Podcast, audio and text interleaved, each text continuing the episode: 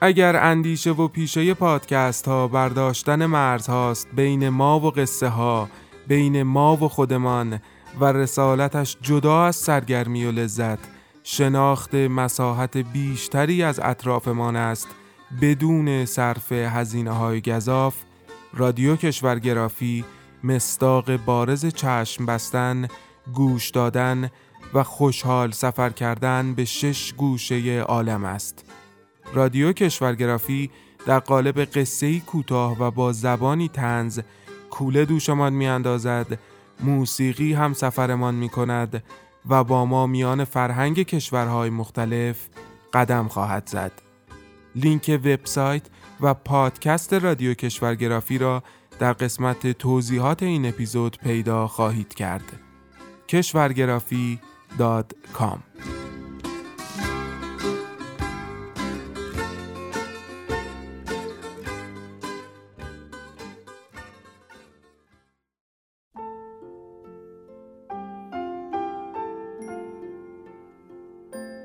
موجب این سند شش دانگ صدای معصوم بماند برای وارثان داستان شب که در گذر سالها خواهد ماند.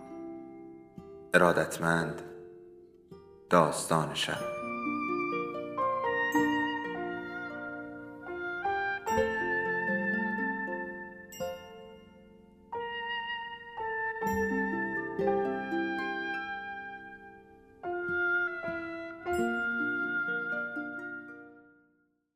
یکی بود یکی نبود.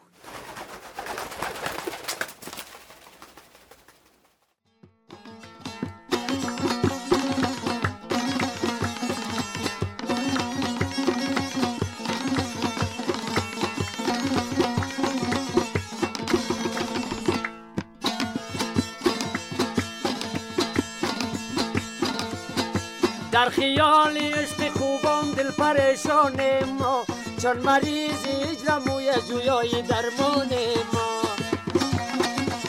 تا کنون این داغترین روز سال بود. کوهستان گرمای استخوان سوز را به دام انداخته بود و مثل دود شهر را دچار خفقان میگرد. چند روز برق نداشتند. در تمام کابل پنکه ها از کار افتاد. کمابیش ریش خندامیز بود. لیلا روی کاناپه اتاق نشیمن بی حرکت دراز کشیده بود و عرق از زیر بلوزش جاری بود. هر نفسی که بیرون می‌داد پره های بینیش را میسوزاند. می‌دانست پدر و مادرش در اتاق مامان حرف می‌زنند. دیشب و پریشب بیدار شده بود و فهمیده بود صدایشان از طبقه پایین میآید. از وقتی که گلوله‌ای به در خورده و سوراخش کرده بود هر روز با هم جر و بحث می کردند. در بیرون گرومپ توپ دور دستی شنیده شد و از نزدیک رشته ای تختق مسلسل یکی به دنبال دیگری. در درون لیلا هم نبرد دیگری در جریان بود. احساس گناه از یک سو، درآمیخته با شرم و از سوی دیگر این عقیده که کارشان گناهالود نبود، کاری بود طبیعی، خوب، زیبا و حتی اجتناب ناپذیر، برانگیخته از دانستن این نکته که هرگز یکدیگر را نخواهند دید. لیلا حالا روی کاناپه به پهلو قلتید و کوشید چیزی را به یاد آورد. روی زمین که بودند یک دفعه تارق پیشانی خود را به او نزدیک کرده بود. بعد نفس نفس زنان چیزی گفته بود. شاید من اذیتت می‌کنم یا این کار اذیتت می‌کنه؟ لیلا یقین نداشت کدام یک را گفته بود. من اذیتت می‌کنم. این کار اذیتت می‌کنه؟ فقط دو هفته پس از اینکه رفته بود. حالا این اتفاق میافتاد. زمان هواشیان خاطرات تند و تیز را کند می کرد. ذهن لیلا فرسوده می شد. چی گفته بود؟ ناگهان حیاتی به نظر رسید. این را می. چشمایش را بست. حواسش را جمع کرد. با گذشت زمان رفته رفته از این تمرین خسته می شد. یادآوری، گرد و غبار گرفتن و زنده کردن آنچه را که مدتها پیش مرده بود کاری می‌دید روز به روز خسته کننده تر. در واقع سالها بعد روزی خواهد رسید که لیلا دیگر از این فقدان ننالد یا نه چنین بی امان نه چنین نزدیک روزی خواهد رسید که خطوط قیافه او هم از یادش برود و وقتی در خیابان بشنود که مادری پسرش را تارق صدا می‌زند دیگر دستخوش هیچ احساسی نشود. دیگر مثل حالا دلش برای او تنگ نمی شود حالا که درد نبودنش همدم تسکین ناپذیری است. مثل درد خیالی عضوی قطع شده. مگر اینکه در زمانی طولانی وقتی لیلا زن جا افتاده شد موقع اتو کردن پیراهنی یا هل دادن بچه هایش روی تاب گاه گداری یک چیز کوچک شاید گرمای فرشی زیر پایش در روزی گرم یا انحنای پیشانی غریبهای خاطره آن روز بعد از ظهر را زنده کند.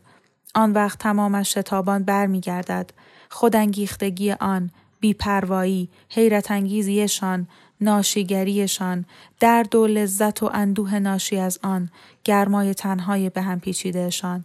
این فکرها بر سرش آوار می‌شد و نفسش را بند می آورد. اما بعد میگذشت. آن لحظه میگذشت. او را دماغ سوخته به جا میگذاشت که جز بیقراری مبهم احساسی نداشت. به نتیجه رسید که گفته است اذیتت می کنم. بله خودش بود. لیلا خوشحال بود که یادش آمده. بعد بابا در راه رو بود و از پله ها صدایش می‌زد و می‌گفت زود بیاید بالا. بابا گفت موافقت کرده. صدایش از هیجان فرو خورده میلرزید. از اینجا میریم لیلا هر ستامون از کابل میریم. ستایی در اتاق مامان روی تخت نشستند. در بیرون همچنان که نیروهای حکمتیار و مسعود یک ریز با هم می جنگیدند، موشکها در آسمان فشفش می کردند. لیلا می‌دانست که جایی در آن شهر یکی تازه کشته شده است. ستون سیاه دود بر فراز ساختمانی که فرو ریخته و به صورت تلی از خاک و نخاله درآمده آویخته است. اجسادی هست که صبح باید تکه هاشان را جمع کرد. بعضی ها را می شود، برخی را نه. بعد سگهای کابل که اشتهایشان برای گوشت تن انسان تیز شده زیافتی دارند. با این حال لیلا نیاز داشت در آن خیابانها بدود. هیچ نمی توانست جلوی شادی خود را بگیرد. تلاش زیادی لازم داشت که بنشیند و از شادی فریاد نزند. بابا گفت اول می روند پاکستان تا درخواست روادید هند بدهند. پاکستان جایی که تارق در آن بود. لیلا هیجان زده حساب کرد که از رفتن تارق 17 روز میگذرد. اگر مامان 17 روز پیش تصمیمش را می گرفت می توانستند همه با هم بروند. در این صورت حالا هم پیش تارق بود. اما اینها مهم نبود. با هم می رفتند پیشاور او و مامان و بابا و تارق و پدر و مادرش را آنجا پیدا می کردند. حتما پیدا می کردند. مدارکشان را هم با هم تکمیل می کردند. بعد کی می دانست؟ اروپا، آمریکا، شاید به قول بابا یک جایی نزدیک دریا. مامان به پشتی تخت لم داده و نیم نشسته بود. چشمایش پف کرده بود. به موهایش دست می کشید. سه روز پیش لیلا برای هواخوری بیرون رفته بود. کنار دروازه ایستاده و به آن تکیه داده بود که شطرق بلندی شنید و چیزی کنار گوش راستش فشفش کرد و خورده های چوب پیش چشمانش به پرواز درآمد. پس از مرگ گیتی و هزاران دو رد و بدل آتش و صدها موشک که در کابل به زمین خورده بود دیدن آن سوراخ گرد روی دروازه سه انگشت دورتر از جایی که سر لیلا بود مامان را تکان داد و از خواب بیدار کرد وادارش کرد ببیند که جنگ تا کنون دو بچهش را از او گرفته و ادامهش می‌تواند به بهای از دست دادن آن یکی دیگر برایش تمام شود. از دیوارهای خانه احمد و نور به پایین لبخند می‌زدند. لیلا متوجه شد حالا دیگر نگاه مامان گناهکارانه از یک عکس به سوی دیگری میلغزد. انگار در جستجوی رضایت آنهاست. دعای خیرشان. انگار که از آنها طلب عفو می کرد. بابا گفت اینجا دیگه چیزی برای ما نداره. پسرهامون رفتن اما هنوز لیلا رو داریم. هنوز همدیگر رو داریم فریبا. می‌تونیم زندگی تازه‌ای بسازیم. بابا دست دراز کرد.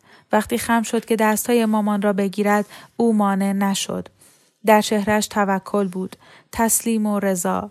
سبک دستهای یکدیگر را گرفتند و بعد آرام همدیگر را بغل کردند. مامان صورت خود را در گردن بابا پنهان کرد. به پیراهن او چنگ زد. آن شب از هیجان خواب به چشم لیلا نمی آمد. در بستر دراز کشید و تماشا کرد که نور با رنگهای نارنجی و زرد افق را هاشور می‌زند. با این حال لحظه به رغم سرخوشی درون و گروب گروب توپخانه در بیرون به خواب رفت و خواب دید.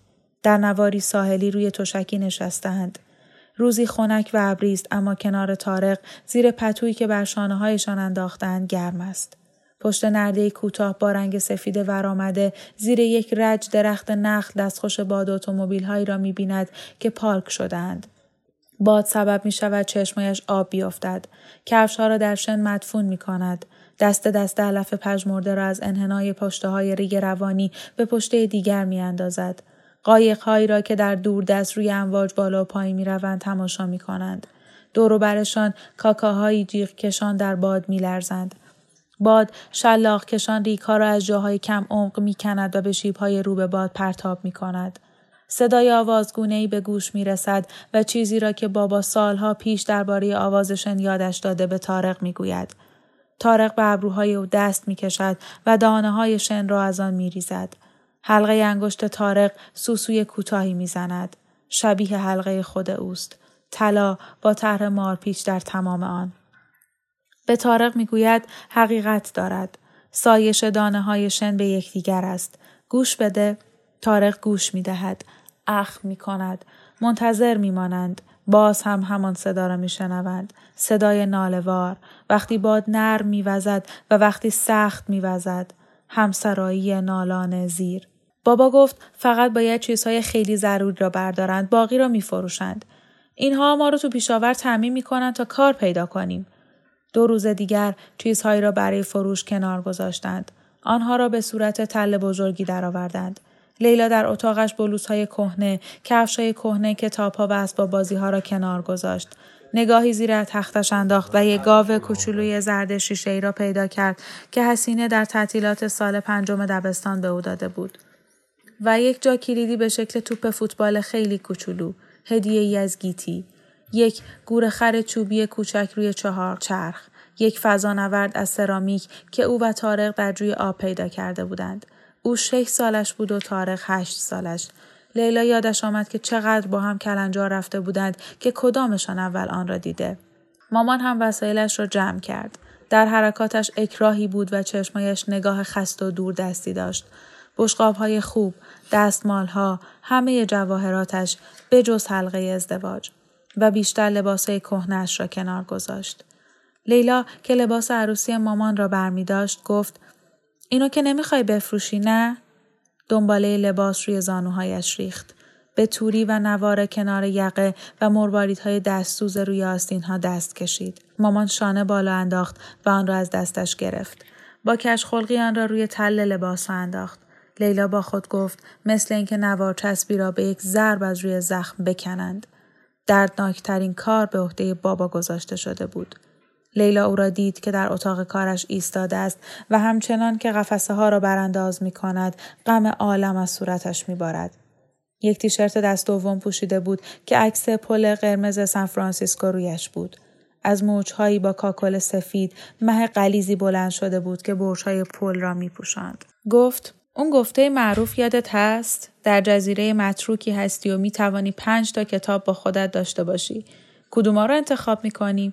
هرگز تصورش رو هم نمی کردم که به این روز بیافتم. یک مجموعه تازه برات جور می کنیم بابا. لبخند غمگینی زد. هم. باورم نمیشه که از کابل میرم. اینجا مدرسه رفتم. اولین شغلم رو پیدا کردم. تو همین شهر پدر شدم. احساس غریبیه که به زودی زیر آسمون شهر دیگه ای به خواب میرم. برای منم عجیبه. از صبح تا حالا این شعر درباره کابل کچلم کرده.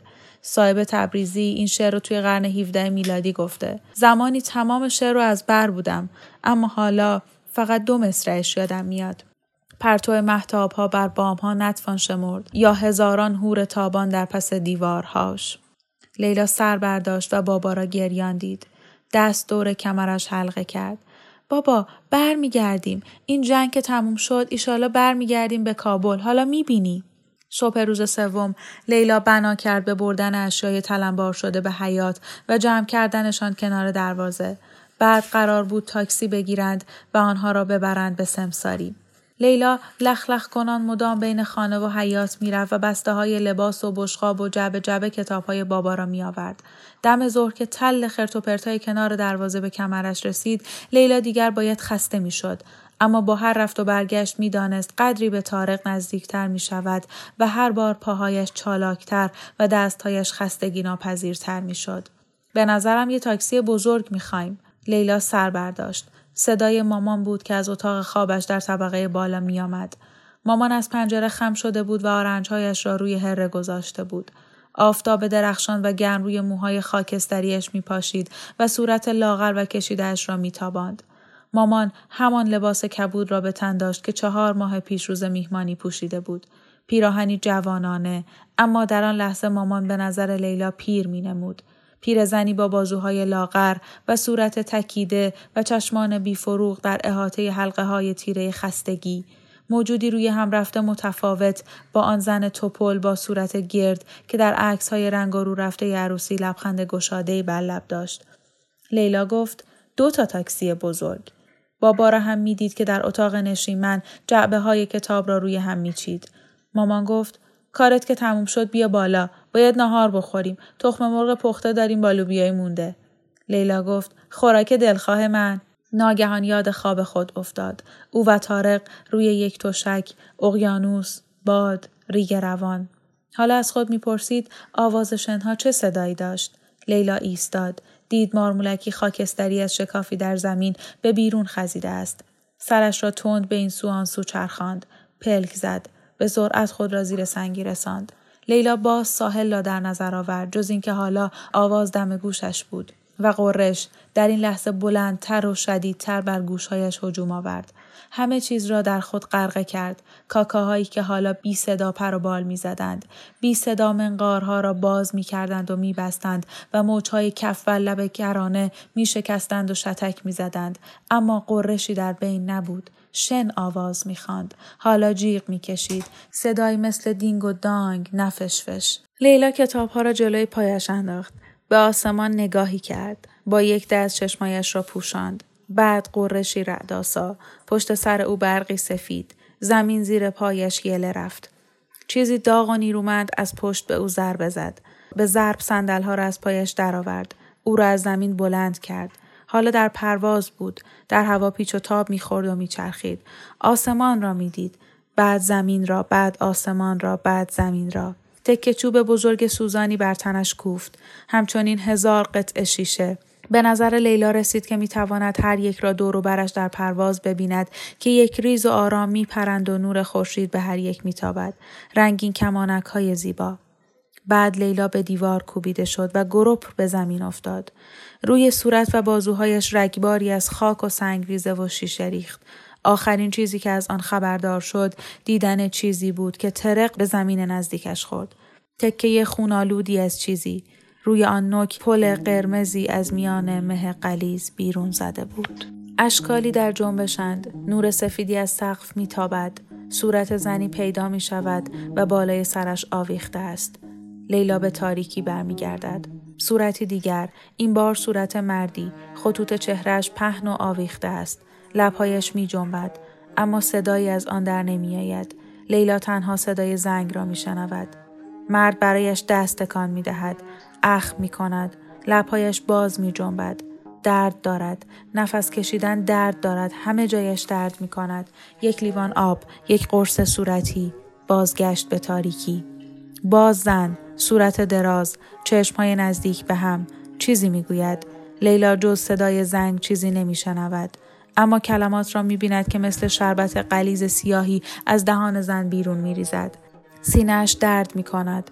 دست و پاهایش درد می کند. دور و برش اشکالی در جنبشند. تاریخ کجاست؟ چرا اینجا نیست؟ تاریکی، خیل ستارگان. او و بابا روی یک بلندی نشستند. بابا به مزرعه جو اشاره می کند. یک مولد برق روشن می شود. زنی که صورت دراز دارد بالای سرش ایستاده است و نگاهش می کند. نفس کشیدن درد دارد. جایی آکاردئون می‌زنند. شکر خدا باز قرص صورتی بعد سکوتی عمیق سکوتی عمیق بر همه چیز حاکم می شود.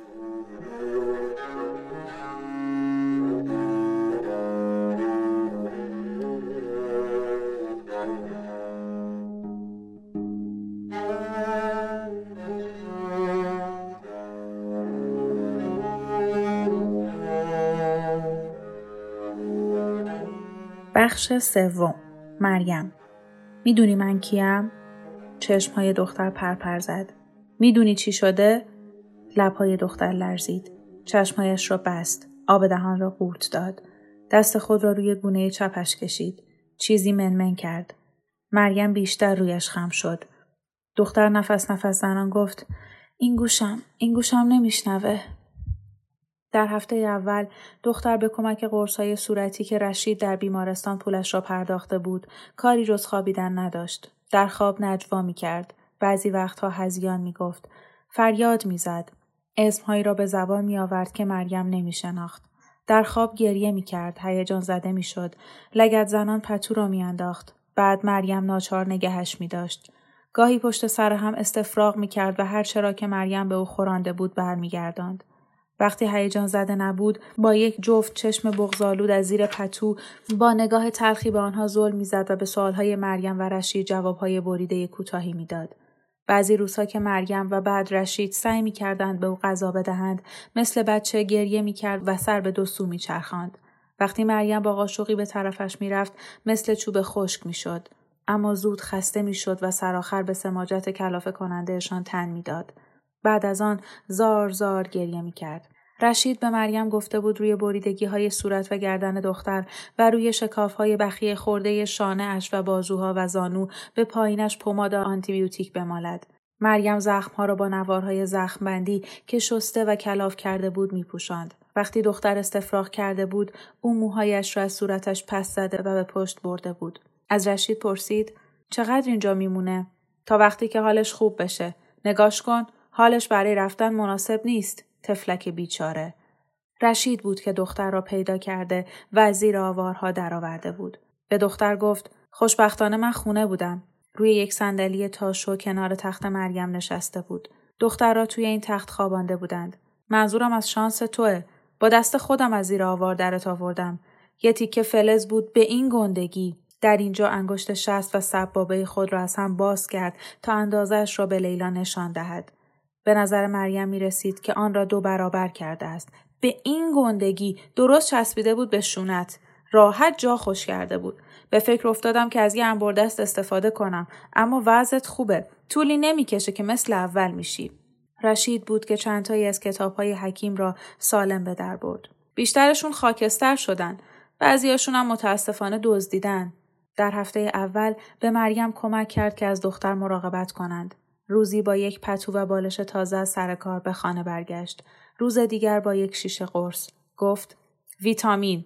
رشید بود که به لیلا خبر داد خانه دوستش تارق را حالا اشغال کردند. گفت هدیه است از یکی از فرماندهان سیاف به سه تا از افرادش هدیه ها هدیه این سه تا مرد در واقع پسر بچه هایی بودند با صورتهای جوان آفتاب زده مریم که از جلوی خانه میگذشت آنها را می‌دید که همیشه با لباس نظامی جلوی در خانه تاریخ چون باطمه زدند و سیگار کشان ورق بازی می کنند و کلاشینکوف هایشان به دیوار تکیه داده شده است. آنکه پر ازوله بود با اطوار از خود راضی پر ملامت فرماندهشان بود. جوانترینشان از همه آرامتر بود. همان که چندان از ته دل مایل نبود برتری طلبی دوستانش را قبول کند. هر وقت مریم از جلویش میگذشت او لبخند می‌زد و به عنوان سلام سری میجنباند وقتی این کار را می‌کرد نخوت ظاهریش پس می‌رفت و مریم نشانه ای از فروتنی را می‌دید که هنوز به فساد کشیده نشده است بعد صبح روزی چند موشک در خانه فرود آمد بعدها شایع شد که موشکها را هزاره های حزب وحدت شلیک کردند تا مدتی همسایه ها تکه پاره های تن این پسر بچه ها را پیدا می کردند. رشید گفت حقشان بود. مریم با خود گفت با توجه به اینکه موشک خانه اش را به تل خرابه بدل کرده این دختر خیلی شانس آورده که با زخمهای کوچک جان به در برده. به این ترتیب حال دختر رفته رفته بهتر شد. بهتر غذا خورد و بنا کرد به شانه زدن موهایش. دیگر خودش هم ما می‌رفت. شروع کرد به خوردن غذا در طبقه پایین همراه مریم و رشید. اما بعد خاطره بی اختیار جان می گرفت و سکوتهای سنگوار یا دوره های بد را به دنبال داشت. گوشه گیری و از حال رفتن. نگاه های توهی. کابوس ها و حجوم ناگهانی غم و قصه. استفراق. و گاهی پشیمانی. روزی گفت اینجا هم نباید باشم. مریم داشت ملافه ها را عوض می کرد. دختر از کف زمین تماشایش می کرد. زانوهای کوفته خود را بغل کرده بود. پدرم می‌خواست خودش شبه ها رو بیرون ببره. کتاب ها رو. گفت برای من خیلی سنگینه. اما من نذاشتم. بس که مشتاق بودم. وقتی اون اتفاق افتاد من باید توی خونه می بودم. مریم ملافه تمیز را تکاند و روی تخت انداخت. به دختر نگاه کرد. به طره های بورش. به گردن ظریف و چشم های سبزش. به استخوانهای کشیده گونه و لبهای قلبهیش. آن وقت یاد زمانی افتاد که کوچولو بود و در خیابان به طرف تنور پشت سر مادرش تاتی تاتی می کرد یا سوار شانه برادرش بود. برادر کوچکتر که یک دست مو روی گوشهایش رویده بود یا با پسر نجار تیله بازی می کرد. دختر به مریم نگاه کرد و منتظر بود حرف حکیمانه بزند یا چیز تشویقآمیزی بگوید اما مریم چه چیز خردمندانه می توانست بگوید چه حرف تشویقآمیزی مریم یادش آمد روزی که ننه را به خاک سپردند حرفهای ملا فیضالله چه دلداری حقیری برایش بود. یا وقتی از احساس گناه خود گفت جواب شنید که این فکرها خوب نیست مریم جون. ویرانت می کند تقصیر تو نبود. به این دختر چه می توانست بگوید که بارش را سبکتر کند؟ اما لازم نشد مریم چیزی بگوید. چون صورت دختر منقبض شد و به چهار دست و پا درآمد و گفت می‌خواهد استفراغ کند. صبر کن خودتو نگه دار. یه لگن میارم. روی کف زمین نه. تازه تمیزش کردم. ای وای. بعد روزی حدود یک ماه پس از انفجاری که پدر و مادر دختر را کشت مردی در خانه را زد. مریم در را باز کرد. مرد کارش را گفت. مریم گفت دم در یه مردیه که می‌خواد تو رو ببینه. دختر سر از بالش برداشت. میگه اسمش عبدالشریفه. من همچون کسی رو نمی‌شناسم. خیلی خوب. اومده دم در تو رو می‌خواد. لازمه بیای پایین و ببینیش.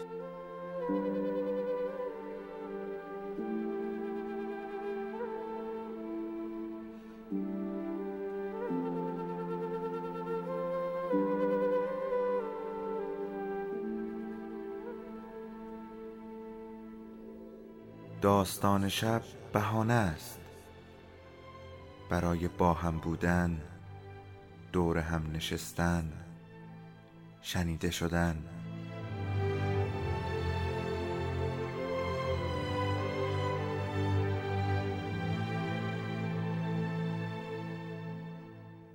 صدای افسانه ها رو میشنویم.